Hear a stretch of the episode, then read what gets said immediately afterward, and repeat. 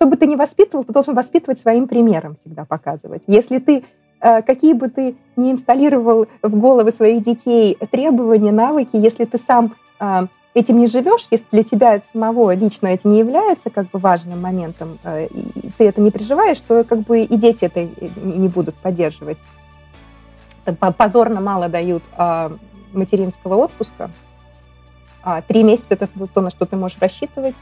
Если ты, тебе очень повезло, и тебе могут разрешить дать дополнительные еще три месяца, шесть месяцев, это ты считаешь, что ты попал просто в райские условия. То есть если, если наши дети едут в Вашингтон, в Белый дом встречаться с президентом, то дети всех классов, не только GNT, но General Ed, едут в Вашингтон а, и, и, и идут на экскурсию там, в Белый дом. Ты знаешь, что я получила пилотские права? Соответственно, пока я еще, в принципе, пилот. Ты отсидел там 30 лет в тюрьме, ты вышел из тюрьмы и наконец-то налаживать свою жизнь, ты идешь и кому-то мстишь, чтобы, боже, какая глупая книга, почему, же, почему она была так популярна среди, среди молодежи и юношества, совершенно непонятно.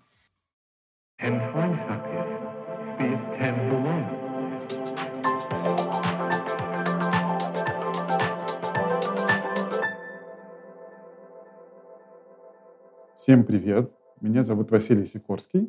Это подкаст про развитие и воспитание детей лучше, чем мы. Сегодня у меня в гостях Ира Заголовская. Ира – ученый-биохимик, кандидат наук, мама двоих детей. Последние 20 лет Ира живет и работает в Нью-Йорке. Ира, привет! Рад возможности пообщаться с тобой. Привет, Вася, взаимно. Давно, давно не общались и очень рада да, поговорить. Это правда. А, Слушай, Ир, начну с вопроса, э, с места в карьер. А, скажи, пожалуйста, что, на твой взгляд, а, означает быть хорошим родителем? Вот какие функции у родителя должны быть или как, какие хорошо должны выполняться, чтобы он был хорошим, на твой взгляд? Ну, конечно же, надо прежде всего просто любить своего ребенка. Mm-hmm. Мне кажется, это очень важно. Это, это единственное, вот я долго так рассуждала на эту тему, это единственное как бы время, в твоей жизни, когда тебе должно быть, должна быть гарантирована такая а, безотносительная любовь, угу. да, такая вот, вот без, как это называется правильно, я пытаюсь, безусловная, да. правильно. Я, вот знаешь, у меня идет уже такой процесс после жизни в Америке, я перевожу с английского на русский, поэтому ты меня поправляй, Вообще пожалуйста, не парься. Не парься. Да. Да, поэтому вот для меня это, это, конечно, превыше всего. Это безусловная любовь. Надо принимать своих детей. Это, и это главная функция родителя как я считаю. Угу. И это единственный момент в жизни ребенка, когда тебе эта любовь как бы должна быть гарантирована, что ли, я не знаю. И это очень важно, потому что а, все остальные функции, например, развитие такой вот эмпатии, да, сопереживания, сочувствия, а, эмоциональное воспитание, это все идет от этого. То есть для меня превыше всего а, очень важно, чтобы у ребенка было именно а, начнем с эмоционального образования, потом а, мне очень важно, что а, принимать его, осознать родителю надо обязательно очень рано и, и, и понять, что ребенок отличается от uh-huh. тебя, он может быть другим, а у него могут быть совершенно другой характер, а, другие интересы в жизни. И это тоже, ты знаешь, бывает очень трудно принять родителям, потому что, конечно, когда а, мы ожидаем ребенка, да, у нас такие uh-huh. есть какие-то мечты, особенно, особенно часто наши какие-то потаенные, невыполненные желания – не знаю, стать балериной, когда ты не стала балериной, тебе кажется, что твой ребенок будет, знаешь, я очень примитивно это да, я понимаю, но, наверное, хорошо. Психология а вот это, это, это принять, да. да, вот принять, принять своего ребенка таким, какой он есть. А, а еще очень важно, вот э, на, на самом деле моя проблема была, это то, что я всегда, мне, мне хочется их от всего оградить а, сделать за них очень многое. И вот дать им вот эту свободу, наверное, угу. сделать свои какие-то ошибки – подумать и прийти к какому-то выводу без помощи родителя, а, не бежать впереди паровоза, не делать за детей что-то. Мне кажется, а, э, это тоже очень трудно себя сдерживать в этом, знаешь, вот ограничивать. Но в рамках, опять же, в рамках, безусловно, ты не должен подвергать какой-то опасности, uh-huh. прям физической, да, но при этом, не знаю, наверное, немножко сделать такой шаг назад в какой-то момент и наступить, не знаю, на, на горло собственной песни и дать какие-то ошибки все-таки детям совершить и а, на, на этом научиться. Угу. То есть как бы дать им возможность Я понимаю, вот, да, самим тоже развиваться. Ага. Да. Слушай, у меня тут вопрос поэтому. Про угу. э, То есть, если я правильно тебя услышал, то ты подсветила три штуки. Первое, самое главное, это безусловная любовь, которая должна идти от родителей. Второе – это mm-hmm. принятие его, каким бы он ни был. Он не ты, а он-то он. А, и третье – это умение дать ему достаточный баланс самостоятельности для того, чтобы он мог и в безопасности находиться, и в то же время сам совершать свои ошибки и учиться на них. Да, еще один, а, еще один такой четвертый пункт, который я забыла добавить, это то, что дать им возможность найти себя а, в чем я, собственно, думаю, мы могли бы больше помочь, это дать им в раннем возрасте попробовать э, разные вещи. Э, например, там, немножко порисовать, походить на шахматы, угу. поплавать и посмотреть, к чему у них лежит душа, потому что без, мне кажется, возможности попробовать это ребенок не может оценить, насколько ему это нравится. Поэтому вот такое дать тоже разнообразие, это, наверное, то, чем, где мы можем помочь как родители. Потому что дети сами не знают, что им интересно, угу. пока ты, собственно, не Э, как это, not expose them to that. Да, да, да. Не дашь им это попробовать. Слушай, тут я на тысячу процентов разделяю. Я вообще все для себя свожу, знаешь, что а, мы как родители должны давать много возможностей, возможно, помогать рефлексировать над этими возможностями. Знаешь, там получилось, не получилось, нравится, не нравится. Вот ребенку uh-huh. помогать с этим всем. И второе, да, вот про безусловную любовь, тут тоже самое яблочко, но для меня лично. То есть это то, что мы должны просто давать семьей, при любых условиях, что бы ни происходило. Слушай, а, Ир, а если сейчас а, про родителя понял, а, вот теперь немножко шагнул назад и про тебя и твое взросление. Вот если бы ты пыталась выделить какие-то события важные, которые происходили в твоей жизни, в первую очередь, наверное, детство, подростковое время, возможно, книги какие-то, которые также повлияли на тебя и, может быть, сформировали какие-то черты в тебе или определенные принципы какие-то в тебе. Можешь поделиться, пожалуйста? Да, конечно. Ты знаешь, я сразу же оговорюсь для тех родителей, которые очень переживают, что дети у них э, читают, нач... не, не читают в раннем возрасте или начали читать очень поздно. Я была, наверное, к стыду своему э, сообщу одним из тех ребенков, которые, э, детей, mm-hmm. которые начали читать очень поздно и увлеклись этим наверное, уже в среднем старшем э, возрасте, школьном возрасте. То есть я не читала в начальной школе, угу. очень мало читала. Мне, мне читали родители, я очень любила, когда мама читала. А, но сама я не читала. И когда я впервые дошла до книг, я, наверное, дошла уже до более взрослых книг. И ты знаешь, они сыграли какую-то очень определенную такое эмоциональное взросление.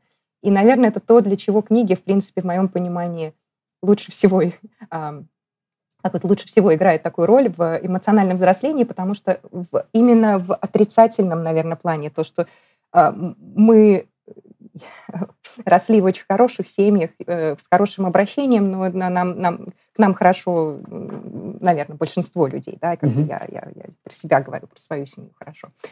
Но при этом э, я, я редко сталкивалась с какими-то такими отрицательными, наверное, эмоциями. Я, я, я, слава богу, не пережила там развода, например. Да? Я не знала, что бывают дети, то есть э, дети-сироты, я, наверное, знала, что они существуют, но никогда не, переживала как бы их эмоции. Поэтому для меня, например, были важными книгами. Э, это было открытие вот этого другого мира, менее я пытаюсь поговорить по-английски, переводить с английского на русский. Сейчас правильно э, сделаю такую структуру. А, it's okay, а, если тебе что-то нужно английским заменить. Да-да-да, я хотела, я хотела сказать, что для меня было очень важно это открытие этого нового мира людей, у которых less fortune, угу. да, у которых ну, э, менее счастливые, пускай скажем, менее, менее счастливые, кому меньше повезло. меньше повезло, угу. да. И поэтому для меня вот было такое открытие. Это книга, а, три, три книги на меня повлияли. Первая это была книга Мурашовой, называлась «Полоса отчуждения». Угу. О девочке, э, чьи родители только развелись, и она э, стала жить с бабушкой, и родителям был не до нее, и она познакомилась а, а, с детьми, беспризорниками, которые жили а, там, на в полости отчуждения, угу. да, это при, при вокзале, при вокзальной площади, в общем, были такими совсем. Это, был, это была повесть, которая меня настолько поразила, и я, ты, ты знаешь, до сих пор про нее вспоминаю, очень часто возвращаюсь, и для меня это было эмоциональное взросление подростка. Я открыла для себя вот этот вот тяжелый мир, страшный мир, и, и я поняла, насколько, знаешь, по сравнению, ты всегда сравниваешь свой мир вот с, с миром э, детей, которым повезло меньше, и ты вдруг начинаешь больше ценить то, что mm-hmm. у тебя есть, и, и, и вот это как бы пытаешься это сохранить и more, как, more appreciation mm-hmm. what you have. Mm-hmm. Извини, я никак не могу да, ну, найти правильные все, русские все слова. Так, да. Да.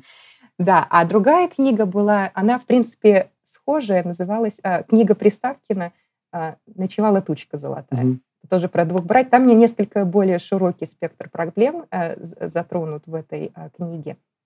Это братская любовь, опять же,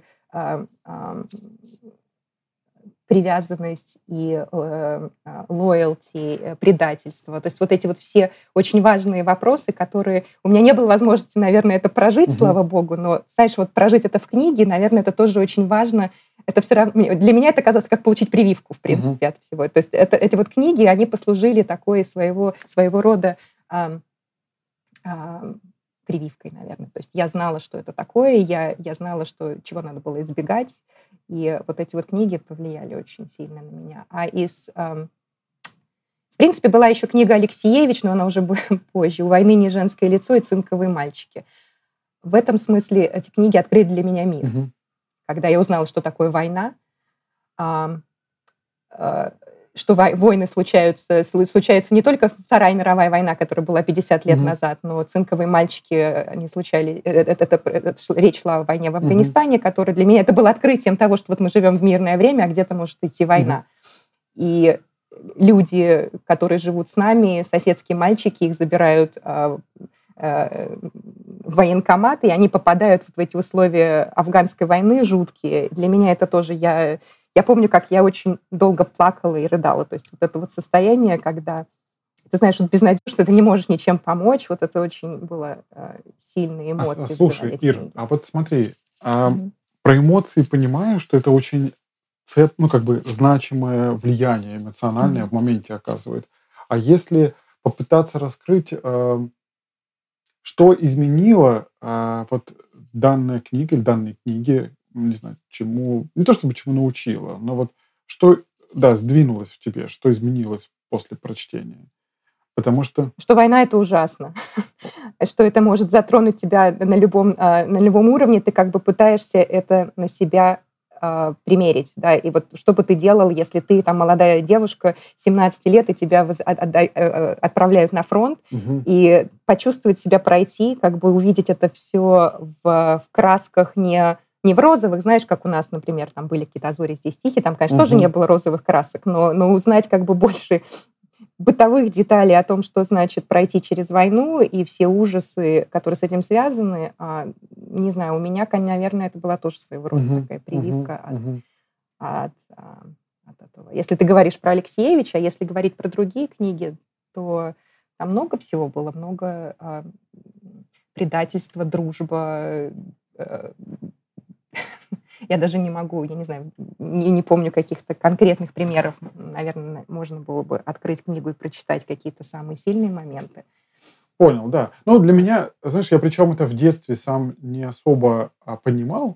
То есть читал и читал, но потом уже, когда стал взрослым, я стал задумываться, зачем я читаю вообще художественные книги или читал художественные книги. Угу. И да, такая, возможно, очевидная штука, но в тот момент я подумал действительно так, что э, книги во многом подростку позволяют моделировать разные ситуации, с которыми он не сталкивается в реальной жизни. У него есть там достаточно ограниченный э, спектр событий, которые с ним происходят. А вот представить всякие сложные события, сложные там, персонажи, сложных людей, взаимоотношения этих людей, это, конечно, не будь книг, я не знаю. Да, возможность примерить на себя. Да, да, да я не знаю, как бы это, я это... Да. Ну, то есть ты в реальной жизни столкнешься где-нибудь там, когда тебе будет 30 лет с чем-нибудь, и для тебя это будет очень большой стресс. А, а так ты как ты это продумаешь? Ты понимаешь, а что правильно, а что неправильно, а как реагировать на это, а как реагировал тот-то. А что такое дружба даже, не знаю, мне кажется, ну там три мушкетера и прочие какие-нибудь штуки, они там учат тому, что такое дружба, как ценить эти отношения и прочее, прочее. Ну, много таких книг, да. Поэтому а скажи, а вот э, ты своим детям, а, есть ли какие-то книги, может быть, там помладше, когда они были, или сейчас, ну, условно, не то, что подсовываешь, но была бы рада, если бы они прочитали. И со своей стороны, вот там, понимаю, что им нужно самим там опыт набирать и все такое, но вот какие-то книжки, которые, может, вы с Димой там сходитесь, что надо бы им прочитать, было бы круто. Вот э, какие-то, есть ли какие-то такие книжки? Да, у нас у каждого есть свои любимые книги, у каждого члена семьи, поэтому а, бабушка, например, очень любит «Дорога уходит вдаль» Бруштейна. Она а, подсунула в свое время Соне uh-huh. эту книгу.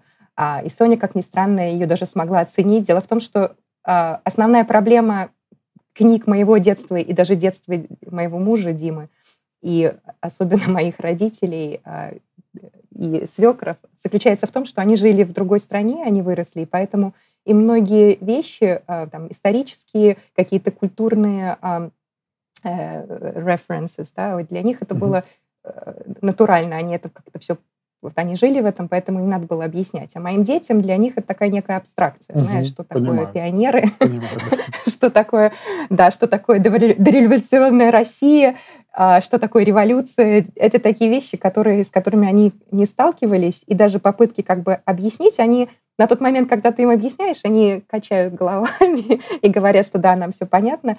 Но когда начинаешь э, читать, ты понимаешь, что ты видишь эту скуку в их глазах, и, и, они так немножко уже начинают, знаешь, дрейфовать от тебя, и понимаешь, что ты их потерял. Mm-hmm. Да? Вот ты читаешь книгу, ты пытаешься объяснить. Э, каждый, каждый термин ты не можешь объяснить, тогда становится mm-hmm. совершенно скучно и невыносимо. А когда ты объясняешь слишком поверхностно, тогда вот эти вот мелкие детали, они тоже теряются. Поэтому, ты знаешь, вот здесь у меня такая дилемма, а как э, воспитывать ребенка, который не вырос в той стране, не вырос в стране как бы твоего детства, да, и то, что у вас разные э, какие-то ну, культурные Контексты, зацепки, да, и вообще. контексты, да, и получается, что тебе трудно. Но, в принципе, мне бы очень хотелось, чтобы мои дети, например, почитали «Два капитана» mm-hmm. Каверина, потому что это была тоже моя любимая книга, одна из первых, это была самая моя первая книга, которую я прочитала в захлеб. А, мама ее собиралась дарить мне, по-моему, на десятилетие, и я ее обнаружила. Она всегда, мама всегда покупала подарки заранее и прятала где-то на антресоле. Я знала ее лазейки такие заветные. Я, я знала, что грядет мой день рождения, что пора искать. И я а, в какой-то момент, по-моему, за, за месяц нашла эту книгу и прочитала в захлеб просто несколько ночей подряд. Вот для меня тоже это было, опять же, а, вот дружба приятелей, там двое мальчишек и Катя, и, и как они оба полюбили ее, да, но при этом у них была дружба, и как они друг друга mm-hmm. предавали. То есть для меня это вот тоже вот эти эмоции, когда я, мне казалось, что, боже, какой же он а, Мураш... как у него фамилия была, Мурашов, или я забыла, как вот главный отрицательный, mm-hmm. Ромашов, какой он, какой он предатель, какой злой. Ты знаешь, а потом через несколько, через 10 лет назад я говорю, ну, ну наверное, он ее так сильно любил. То есть у тебя как-то меняется с возрастом отношение к книгам тоже. То есть ты в детстве ты очень линейно воспринимаешь какие-то моменты, очень э, черное, по черно-белым да, реагируешь, да, да. да нет, угу. очень отрицательно. А когда ты взрослеешь, ты начинаешь понимать какие-то нюансы, детали, понимаешь, что, ну, наверное, это не все так. Срезаешь, на, на, на, к тому моменту ты уже начинаешь срезать какие-то углы в жизни, ты понимаешь, что, наверное, как где-то э, нужны какие-то такие trade-offs. Слушай, сто процентов. А, То, что ты говоришь. Да, поэтому Рекла... Э, ты знаешь как, поэтому я не могу... Ну вот, наверное, хорошо, я коротко отвечу на твой вопрос. Два капитана, дорога уходит вдаль, Пруштейн, а у Димы, какая же у Димы была любимая книга? Наверное, «Алые паруса». Угу. Очень нравится. Поэтому а, я знаю, что у нас вот эти три книги, которые мы а, попытались ага. а, своим детям. А, ну, они все уже такие постарше, да. То есть они уже 10 плюс а, точно, может, даже 12 плюс, все книжки. Да. А так, ты знаешь, в принципе, получать удовольствие от прочтения, от самого процесса чтения книг и хорошей иллюстрации. Например, Пэтсон и Финдус — это всегда угу. очень разные мои дети, но при этом и старшие, и младшие. Интроверты и экстраверты оба любили угу. сидеть и по много раз слушать одни и те же рассказы, разглядывать эти картинки, потрясающие иллюстрации, вглядываться в детали, и каждый раз с новым прочтением ты какие-то новые детали смешные. Там, ну, слушай, ну, наверное, это... Гарри Поттер не миновал ни того, ни другого, да, я так понимаю? Гарри Поттер у нас до сих пор, да. да. Э, у нас Хаффлпаф, которые с ума сходят угу. по... Все Гарри, Гарри Поттомания, угу. это все, да, это Слушай, да, вот то, что ты э, проговорила про разное восприятие с возрастом э, поступков героев, это тоже очень прикольная тема. Я точно так же в свое время «Войну и мир» читал, и когда я думал, там, Анатоль Курагин, который Наташу это, там, забирал от Балконского, и я думал, какой же он козлина, как бы вообще, ну, как так? Балконский такой молодец, а вот он делает всякую дичь. Ну, прям я был дико возмущен. А прошло лет 5-10, и я еще раз читал, и думаю, ясное дело, ну вот Балконский свалил куда-то, непонятно чего. Она там мается год-два или сколько. Ясное дело, так он пришел Курагин, тут вообще даже вопросов нет, как бы, что она уйдет и поедет с ним. И это, конечно, Нет, граф Монте-Кристо меня раздражает, когда его перечитала уже во взрослом возрасте. Думаю, боже мой, ну как, как, какой это маразм, потратить всю свою жизнь на на, на реванш на какой-то непонятный, кому то мстить на месте. Ну как ты можешь потратить свою, всю свою жизнь? Ты отсидел там 30 лет в тюрьме, ты вышел из тюрьмы, и наконец-то налаживать свою жизнь. 100%. Ты идешь и кому-то мстишь, чтобы, боже, какая глупая книга. Почему, же, почему она была так популярна среди, да, среди молодежи и юношества? Совершенно непонятно. Окей.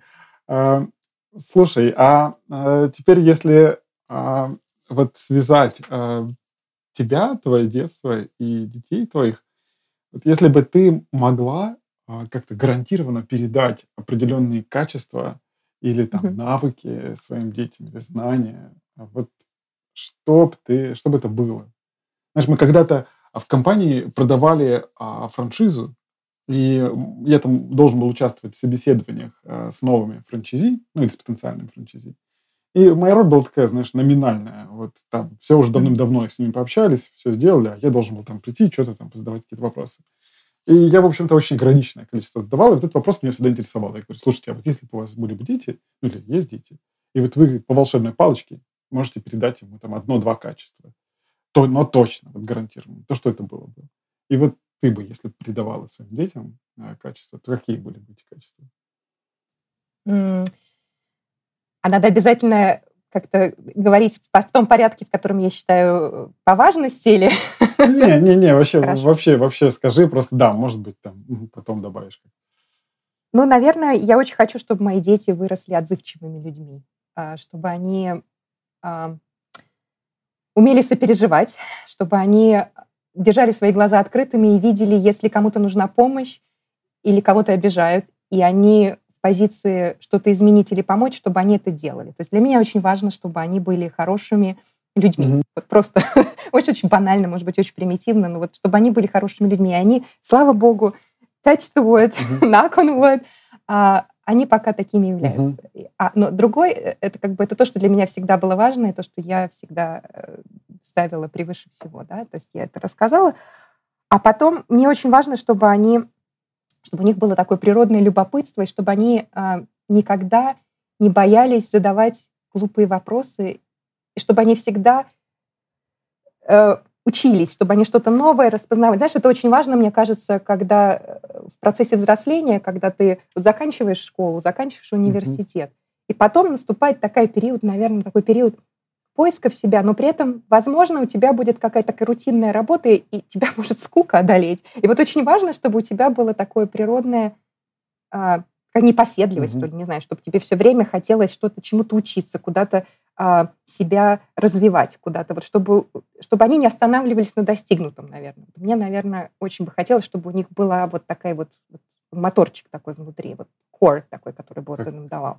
А mm-hmm. третье еще, мне очень хотелось, чтобы они у них немножко есть такая лень, и они у меня такие немножко артистичные натуры, они легко сдаются, мне кажется. Mm-hmm. вот то, то, чего у меня пока не очень получается, э, так, reinstall in them, э, э, укрепить да, в них, это такой resilience, такой не, чтобы они не сдавались с первой попытки. Если у них что-то не получается, чтобы они а, пытались и пытались еще mm-hmm. раз, да, и чтобы их не огорчали отрицательные результаты. То есть вот некая такая, чтобы у них была resilience. Но потом, в принципе, для выживания мне очень важно, чтобы они умели готовить яичницу, чтобы они умели зашивать одежду, чтобы они умели а, петь в метро и зарабатывать себе на копеечку.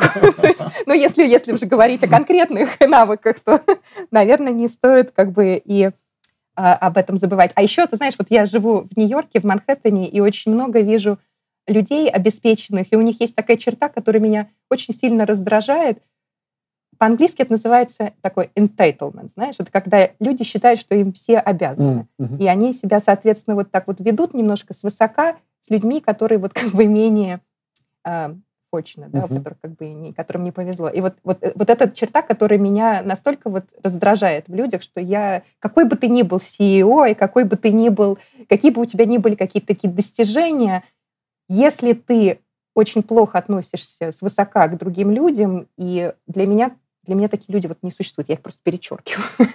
Для меня вот очень важно, чтобы мои дети, и поэтому для меня вот я очень щепетильна в этом вопросе, если мои дети вдруг показывают какое-то неуважение, там, не знаю, к, к официанту в ресторане, uh-huh, не дай бог, uh-huh. или еще кому-то. То есть для меня это, это вот тоже такой момент очень, очень важный. Я э, этого, конечно же, не... Ну, я, но я пресекаю сразу, потому что это очень важно, чтобы не было этого, что все, все, все равны. Если тебе вот это тоже очень Слушай, важно. я тут последнее прям разделяю, меня что так же коробит это. Но мы даже недавно с э, Умой разговаривали, и она говорит, что как будто это даже перестает быть модным, знаешь, вот это ну, такое. Это просто Я очень ну, нехорошо, ну, это странно так делать, знаешь. И люди, наоборот, стараются такими быть более открытыми, более, ну, вот, простыми и понятными, потому что прозрачность повышается все больше из-за там, не знаю, интернета, из-за еще чего-то. Поэтому если ты вот ведешь себя, извините, как мудак, там, неважно, какой ты обеспеченный или какой ты влиятельный. Мне очень нравится, Вася, ты всегда... Формулировки у тебя более точные, чем у меня, это однозначно. Владеешь ты русским языком на порядок лучше. Я просто его больше практикую последние 20 лет. Да-да-да. Окей. Да. да, а по поводу второго, тоже, знаешь, это как мне очень нравится Джобса, эта тема про то, что stay hungry, stay foolish. А, вот э, непоседливость, вот это, чтобы у тебя никогда не наступало чувство такой лени и сытости. Вот, чтобы ты, даже если у тебя там все локально ок, чтобы у тебя вот этот моторчик, ты говоришь, чтобы он всегда работал. И ну, хотя есть разные, да, есть разные мнения. Вот, например, Иосиф Бродский в своей Нобелевской речи, а нет, это была не Нобелевская речь, прошу прощения, это была э, э, речь для выпускников какого-то американского университета, угу. я не помню какого, а о роли скуки в нашей угу. жизни. Я не знаю, если ты знаком с этим или нет, но он говорил, что embrace um, boredom, да, он говорил, что скука это такой некий driving force, что, что за счет скуки э, она тебя приводит к тому, что ты в какой-то момент начинаешь что-то как бы делать. Mm-hmm. Ну, я не знаю, я с ним не очень согласна, то есть я считаю, что не надо дожидаться, когда придет скука, надо действовать mm-hmm. раньше. А слушай, а получается ли у тебя как-то а, вот а, влиять на вот эту настойчивость, или как а, правильно ты обозначила, третий пункт. Вот каким образом в детях это а, развивать, на твой взгляд? Ну, или вот что можно делать для того, чтобы они были а, не готовы были сдаваться, а вот могли включать режим такой борьбы, когда надо? Ну, я не могу похвастаться что, своими достижениями в этой, в этой ну, скорее, области возможно, думаешь, если да. да, у тебя есть вот какие-то а. переживания, то, возможно, думали над этим, или там как-то сама думаешь периодически. Ну, мы ведем какие-то такие диалоги часто, э, когда... Я пытаюсь понять, например, с одной стороны, э, вот, например, мой ребенок отказывается, он занимался фехтованием, у нее там была большая, большой интерес к этому, и вдруг в какой-то момент она приходит и говорит, что все, я на фехтование больше ходить mm-hmm. не буду. И тут вот мы как бы садимся и пытаемся понять, это а, с чем это связано, да, то есть как бы что с этим скрыто, что за этим скрыто, да, скрывается. А кто-то что-то сказал не так, кто-то ее обидел, задел, и, возможно, был какой-то конфликт, да, или вдруг э, у меня очень не компетитив ребенок, mm-hmm. она очень не любит соревнования, очень любит, когда ее сравнивают. Она такой очень индивидуальный человек и не хочет, чтобы ее как-то mm-hmm. э, выделяли отдельно. Она, она сказала, я сама по себе. Мне кажется, что ее в какой-то момент, например, возможно, ее начали толкать на соревнования, да, чтобы она участвовала в каких-то э, конкурсах. Ей этого не хотелось. Или вдруг она для себя решила, что все больше вот она удовлетворила какой-то свой интерес угу. э, в фехтовании, она что-то что-то выучила о фехтовании и поняла в какой-то момент, например, что это не ее, да. И тут важно как бы оценить э, как, как родителю, как бы твой подход к этому и следующие как бы шаги к действию, да? Стоит ли, например, на ребенка mm-hmm. давить, попытаться ее уговорить, давай там еще один семестр походим и посмотрим. А, если у нее есть, например, хорошее объяснение а, и как-то логический такой подход, сказать, что вот это не мое, мне это больше не нравится, то, наверное, может быть, не стоит давить. Или сказать, ну давай вот, может быть, еще один раз, или давай как-то проанализируем, давай, что, что случилось, может быть, кто-то что-то сказал. Да, ну то есть сначала, наверное, мы всегда стандартно, да, да, давай, давай угу. попробуем еще, еще раз, да, или давай сходим там, еще несколько раз. Ну, если человек отказывается, говорит, что нет, я больше вот ни в какой, тогда ты как бы должен отступить назад и дать. То есть я, я не знаю, я не нашла баланс, скажем так. У меня нет ответа на твой вопрос. Я не да, знаю, понимаю, как у меня самого просто болит этот вопрос, и поэтому спрашиваю. Mm-hmm. Но вот я недавно в рамках одного из предыдущих эпизодов общался а, с гостем, она психолог. Мы как раз по этому поводу говорили. Если коротко, да, то ее а, ну, рекомендация такая, что у ребенка пропадает интерес, когда происходит какое-то значимое изменение в нагрузке. Ну, она может по-разному проявляться, не знаю, там, психологической mm-hmm. нагрузки или там, не знаю, сложность э, резко растет, нелинейно. Вот она всегда... Э, то есть не mm-hmm. просто как бы, сложность возникла. Сложность у него возникает всегда, когда он занимается ребенок. То есть сложность – это часть э, удовольствия от процесса, там, линейные. И вот если в какой-то момент ребенок такой начинает блокировать, то значит что-то все-таки а, нелинейно изменилось. Может быть, не прямо вот здесь и сейчас, а там, не знаю, последний это месяц правильно. или еще что-то. Вот, Могу подтвердить, да. Это со скрипкой у нас случилось. Угу. Мне тоже кажется, что в любом, в любом новом деле есть некий такой, то, что называется перелом, переходный момент, такой threshold это по-английски mm-hmm. называется, когда ты достигаешь, э, до, тебе вот очень трудно дается, ты карабкаешься до этого threshold, когда ты переходишь через него, и дальше уже эта ступень становится немножко легче. Mm-hmm. Да? Вот на скрипке первые азы получать э, очень тяжело, и часто дети сдаются, скажем так, вот на этом как бы линейном mm-hmm. первом а участке, да, когда ты доходишь вот до первой ступени какого-то с какой-то какого-то мастерства. Mm-hmm. Да, да. Это, наверное, конечно, еще не мастерство, но тем не менее можем назвать это словом мастерство, мастерством. Да?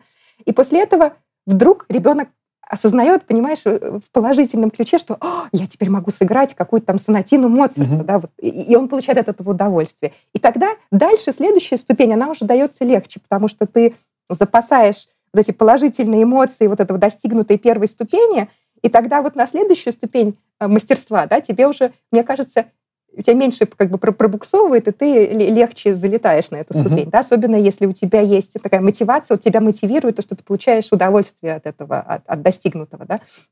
Но вот я, я, я понимаю, вот очень трудно перейти эту самую первую ступень, которая такая очень стип, такой, под таким очень 40, 45 градусов такой, mm-hmm. А вот забраться на это всегда, вот, собственно, с фехтованием мы пытались понять, как бы на каком мы уровне, да. Вот мы сдаемся из-за того, что вот мы на середине вот этого 45-градусной эм, э, как, касательной, угу. да? вот мы забираемся на эту первую ступень, или мы как-то уже э, за, забрались на эту первую ступеньку и поняли, что вот то, что вот нас как бы нам, нам не приносит удовольствия, вот как бы вот мы не накапливаем да, да, да. А, э, мы не, мы не накапливаем положительного как бы опыта от, от достигнутого, угу. да, поэтому, наверное, нам, наверное, неинтересно, наверное, не мое. Вот, так что у нас фехтование отпало, угу. а, пианино у нас отпало, то есть у нас был, в принципе, такой натуральный процесс, когда процесс э, естественного отбора каких-то увлечений, да, угу. когда человек, например, Мартин начинал заниматься шахматами, но к концу года э, у него очень трудно будет, он такой очень артистичный человек, очень трудно ему на чем сосредоточиться, mm-hmm. поэтому, а шахматы, это надо сидеть на попе и думать. Mm-hmm часами. Оказалось, что это не его. Да? И как, например, в этом году у нас опять возник, его пригласили обратно в шахматный клуб, и мы как-то так уже посидели, подумали, поговорили с ним. И я так понимаю, что у него не возникло вот этого интереса, он не перешел угу. на эту первую ступень. Решили попробовать что-то еще. Угу. А чем сейчас занимается? Расскажи, чем занимается Соня? Чем он занимается сейчас?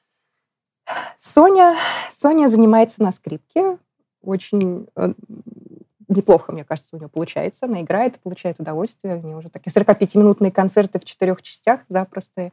А, играет даже в оркестре, с, э, в таком не оркестре, а в камерном uh-huh. оркестре небольшом. Дуэты, э, квартеты. Очень любит рисовать. Она занимается рисованием. Рисованием а, занимается в рамках част... как-то... Да, вот как раз хотел спросить. Ты знаешь, она, мы берем частные уроки, но вот как раз в этом году а, она поступила, она поступила в математическую школу и в художественную школу одновременно с художественным уклоном. И был такой очень болезненный выбор а, между как бы, естественными науками и э, художественным направлением. Но мы решили идти по стезе математики, но пообещали ребенку, что мы найдем хорошую студию, где она сможет вне уроков получить как бы, такое более такое раундап образование uh-huh. именно художественное, поскольку она училась, она, скажем так, мне кажется, у нее какой-то от природы есть дар, и она многое понимает и схватывает, и сама видит, но при этом у нее нет, не было такого вот формального образования, знаешь, как у нас было вот в художественной uh-huh. школе, когда там начинали с каких-то геометрических форм, с теней, со штриховки. То есть у нее вот этого как бы нету вот этих вот жестких рамок. И более того, интересно, когда, например, я ее приглашаю. Я сама очень люблю искусство и часто хожу в музеи. Например, я была на выставке акварелиста и говорила, Соня, такой потрясающий американский акварелист, никогда его не видела, Уинслер Хомер, давай сходим вместе. Вот мне так...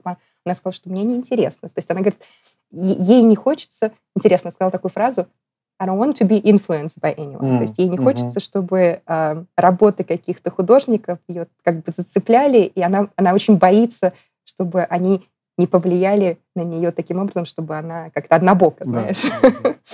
Любопытно. Я даже никогда, наверное, поскольку у меня самой нет каких-то таких артистичных наклонностей, но любопытно было, что вот ребенок думает в этом ключе. А тут она не хотела подвергаться таким как бы влиянием других а, знаменитых художников. Угу.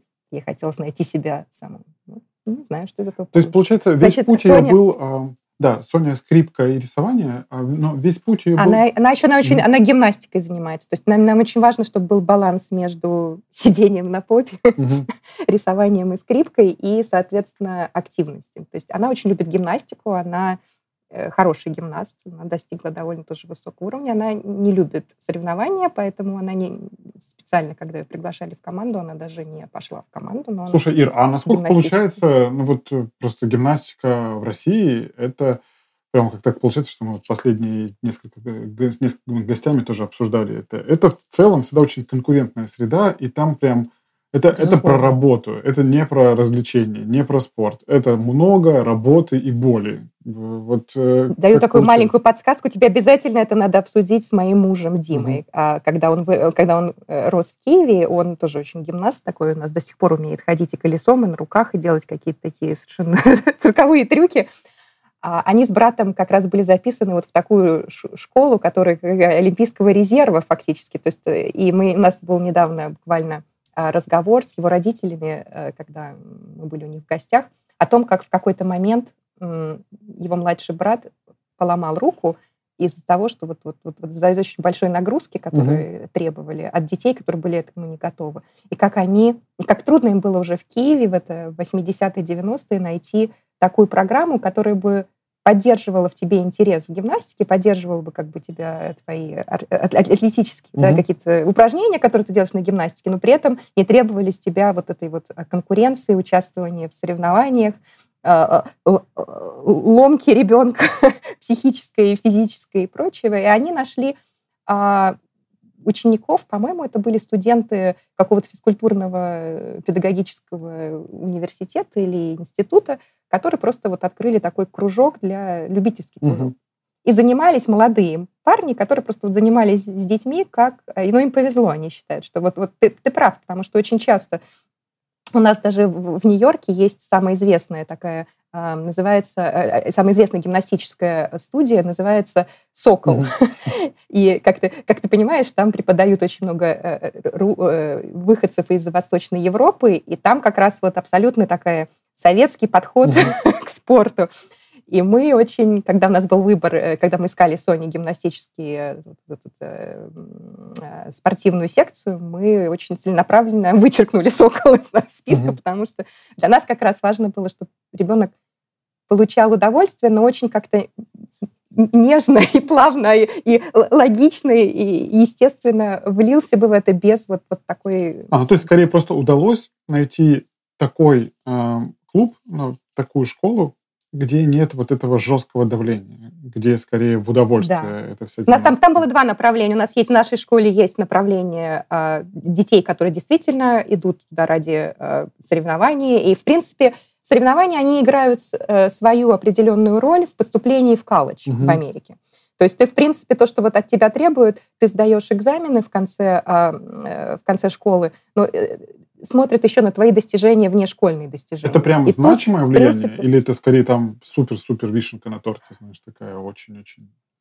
Ты знаешь, очень трудно сказать. Дело в том, что очень сильно меняется, в принципе, сейчас вот landscape а, того, что требуется как бы, угу. для, от, от, от абитуриентов в Америке. Тут, тут очень много политических моментов, опять же, а, когда обвиняют в том, что э, берут людей, э, детей только из определенных школ, с определенным бэкграундом угу. и прочим. Поэтому есть, вот есть желание такое разнообразить а, абитуриентов, да, людей, которых а, поступают в престижные вузы. И, в принципе, очень большую роль играет, дело, очень большую роль играет вот то, что называется extracurriculum, да, это внешкольные угу. твои а, занятия, достижения. И многие университеты набирают себе спортсменов, да, у них, например, какой там Ель, они знамениты там своей баскетбольной командой, угу. например. Для них, если ты а, участвовал в каких-то баскетбольных соревнованиях, и у тебя какие-то достижения в этой области, они, конечно, будут немножко более заинтересованы в тебе. Ну, например, я... я ну, слушай, а это прям... И, а, опять же... Можно я сейчас, да, немножко копну в этом направлении? Вот насколько можно на это делать ставку при планировании поступления? То есть, скорее, это некая... Нет, ты не делаешь эту ставку. Нет, а, это должно быть твоим натуральным увлечением. То есть, как бы, они, э, как бы, университеты ищут детей, для, для которых, для, у которых есть более широкие интересы, и твои широкие интересы, э, как бы, они смотрят, насколько оценивать, наверное, твой уровень интереса, насколько ты что-то достиг. Там, да, Понял. Ну, то есть ты все равно... То есть как бы чуть трудно оценить. Не то, что ты просто ходил, да, вот галочку да. ты ходил, а ты вот... Я не просто ходила, а я участвовал в соревнованиях, и я там выиграл. Я имею в виду, ты, скорее всего, а, в любом случае а, хорошо а, сдаешь основные там предметные показатели. Безусловно, да. И вот условно в финальной группе там примерно одинаковых результатов, тебя выберут с большей вероятностью, если ты там был знаю, чемпион штата по баскетболу, там твоя команда выигрывала какие-нибудь штуки по баскетболу. Или ты, или ты можешь, например, а, организовать математическую газету в своей угу. школе и опубликовать какие-то угу. интересные какие-то данные, или а, ты а, участвовал в какой-то благотворительной организации и помогал, не знаю, детям, преподавал детям в малообеспеченных районах как пока ты был старшеклассником, угу. ты там летом организовал какие-то курсы. То есть это не обязательно должно быть я спорт. Понял, да, То есть я да, хотела да. поправить, что это не только угу. спорт.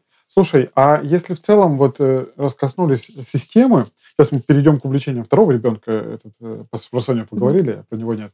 И э, если говорить про э, организацию системы, то как устроена Штатах, или, возможно, это Нью-Йорк, э, там особенности какие-то имеет. Вот есть школа, она дает что-то, mm-hmm.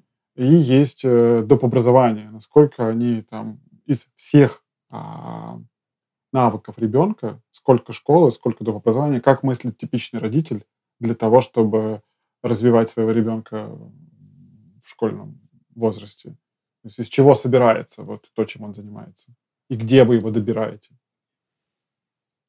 Знаешь, это очень сильно зависит от твоих экономических возможностей. Мне mm-hmm. очень стыдно в этом признаться, но я могу сказать, что, в принципе, а, классовость, я не уж не знаю, mm-hmm. как это правильно сказать, наверное, это не классовость, но да. А, дело в том, что дополнительное образование это очень-очень дорого. Mm-hmm. И многие родители, наверное, бы хотели а, дать своим детям какие-то а, возможности, да, это кружки дополнительные, но это очень дорого. То есть, в принципе, я говорю про то, что мы, например, для нас это считается, для нас это priority, всегда uh-huh. такой приоритет uh-huh. дать детям.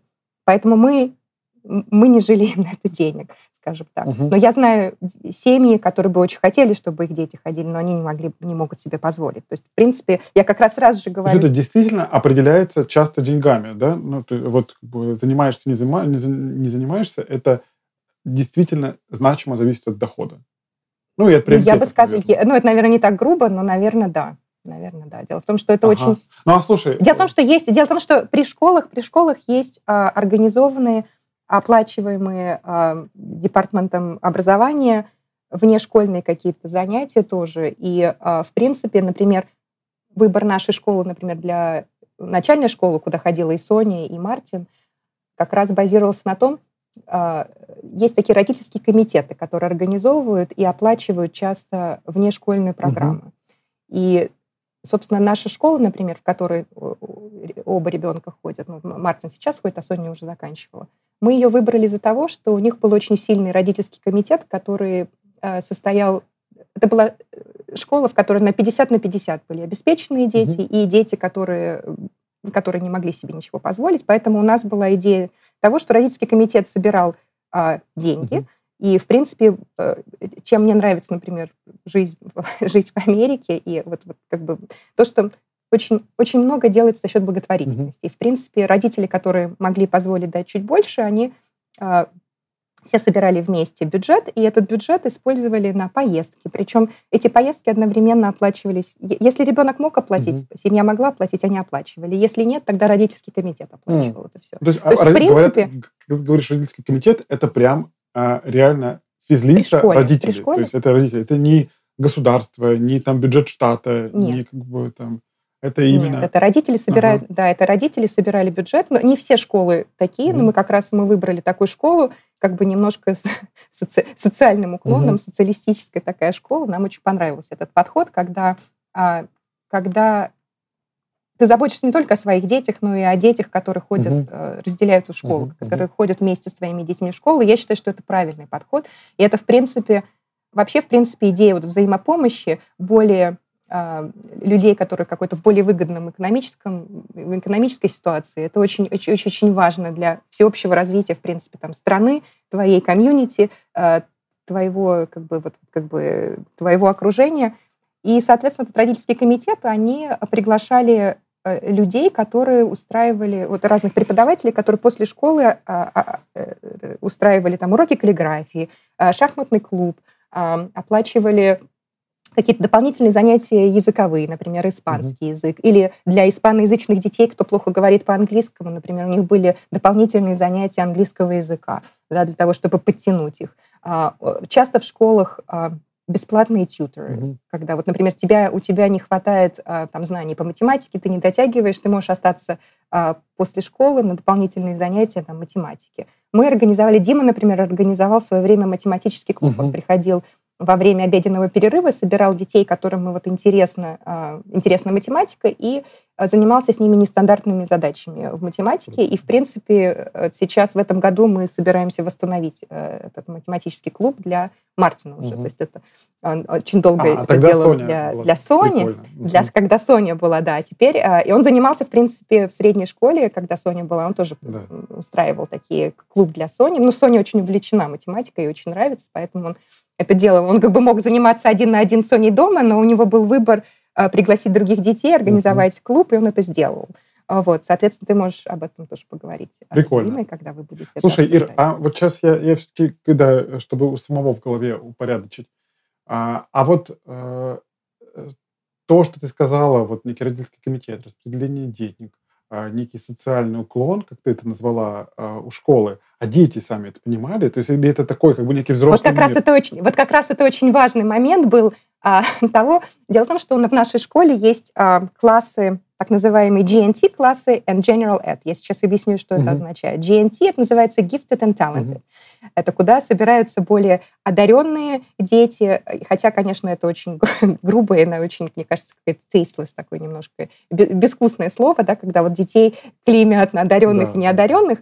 А, я объясню, а, что это означает. В какой-то момент в Нью-Йорке организовали такие систему тестирования, ввели, когда четырехлетнего ребенка прежде чем, когда он там идет, э, поступает в школу, у него была возможность взять э, тест, э, пройти вот это тестирование на... Э, даже не знаю, как это правильно объяснить. Это такой, что, что тестировались э, его логические какие-то мышления, угу. надо было распознавать паттерны на его... Э, на, на развитие речи, на понимание речи, оттенков ну, это, условно, речи. То есть там была часть английскоязычная. А это, это не, Возможно. Не Нет, это не был совсем. Это не совсем IQ. Мне кажется, это была некая комбинация каких-то математических и вербальных э, тестов. Ну да, да наверное, это, это вот, да, про, то есть не про взаимодействие, не про эмпатию, а скорее про чистый такой классический интеллект, скорее. Вот. Да. Но ты можешь себе представить, что любой четырехлетний ребенок, если ты его какой-то вырвешь из контекста, в какой-то день он был в более угу. хорошем настроении и хорошо позавтракал шоколадным круассаном, и был в приподнятом настроении, и пришел на тестирование, и у него все прошло гладко. А в какой-то момент он проснулся с левой ноги, у него, э, не знаю, болела голова, и родители куда-то потащили его на это тестирование, и он, конечно же, отказался тестировать. Поэтому, соответственно, мне кажется, что, конечно, в этом не было никакой какой-то уравняловки, никакой не было, да. да, то есть у всех...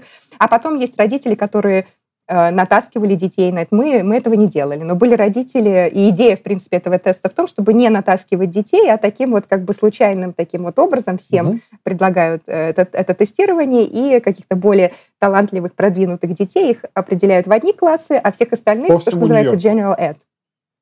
по всему Да, Нью-Йорку. окей, ага. А, в принципе, в других штатах это называется magnet school, magnet testing. Я знаю, что так в Мэриленде, в других штатах просто это по-разному называется, но есть некая система тестирования, отбора а, более там прогрессивных детей, я уже не знаю. Четырехлеток, да, обычно Когда они так называют. Четырехлеток, пятилеток, э, в принципе, этот тест можно было брать, а, проходить до, там, до пяти лет. То есть всю начальную школу есть для начальной школы. Можно было в какой-то момент, если ребенок с первой попытки не, не попал в эту программу, можно было продолжать тестироваться каждый год, и по результатам этого теста можно было в Мгм. какой-то момент, опять же, перейти в этот продвинутый класс. Окей. Но чем, чем очень э, такой момент, э, мо- мои дети не знали, в каком классе они находились. И они, когда, когда Соня зак- закончила школу, мама сказала, мама, а что такое GNT? А, То есть мой ребенок, и, и, в принципе, э, директор школы, он тоже был очень как бы щепетильный в этот вопрос, он не хотел, чтобы дети знали, э, что они чем-то отличаются друг от друга, и всегда настаивал, если были такие родители, конечно, которые очень хотели, знаешь, вот, вот чтобы все их, знаешь, которые тянут одеяло на себя, и которые говорят, что если я сдаю де- де- деньги в родительский комитет, то я хочу, чтобы эти деньги шли только на класс моего ребенка. Да, были такие дети. Конечно же, безусловно, не все, не все при- принимают социализм безоговорочно.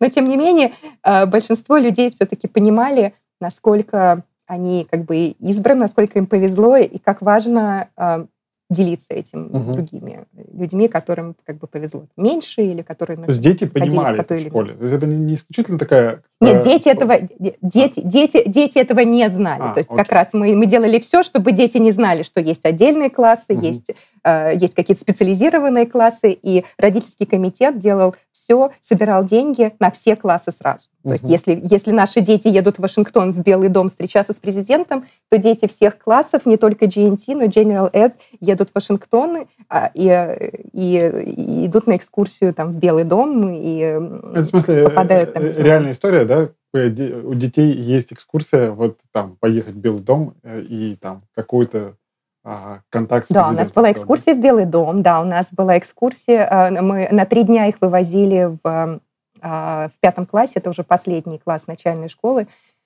мы их вывозили на природу, и они жили в палатках, не в палатках, а в таких cabins, в кабинках в лесу, и у озера, и у них эм, была возможность э, попробовать себя в на каяках, какой-то водный спорт был, какие-то какое-то ориентирование, в общем, что-то пообщение с природой, знаешь, то, что называлось кемпинг. Мгм.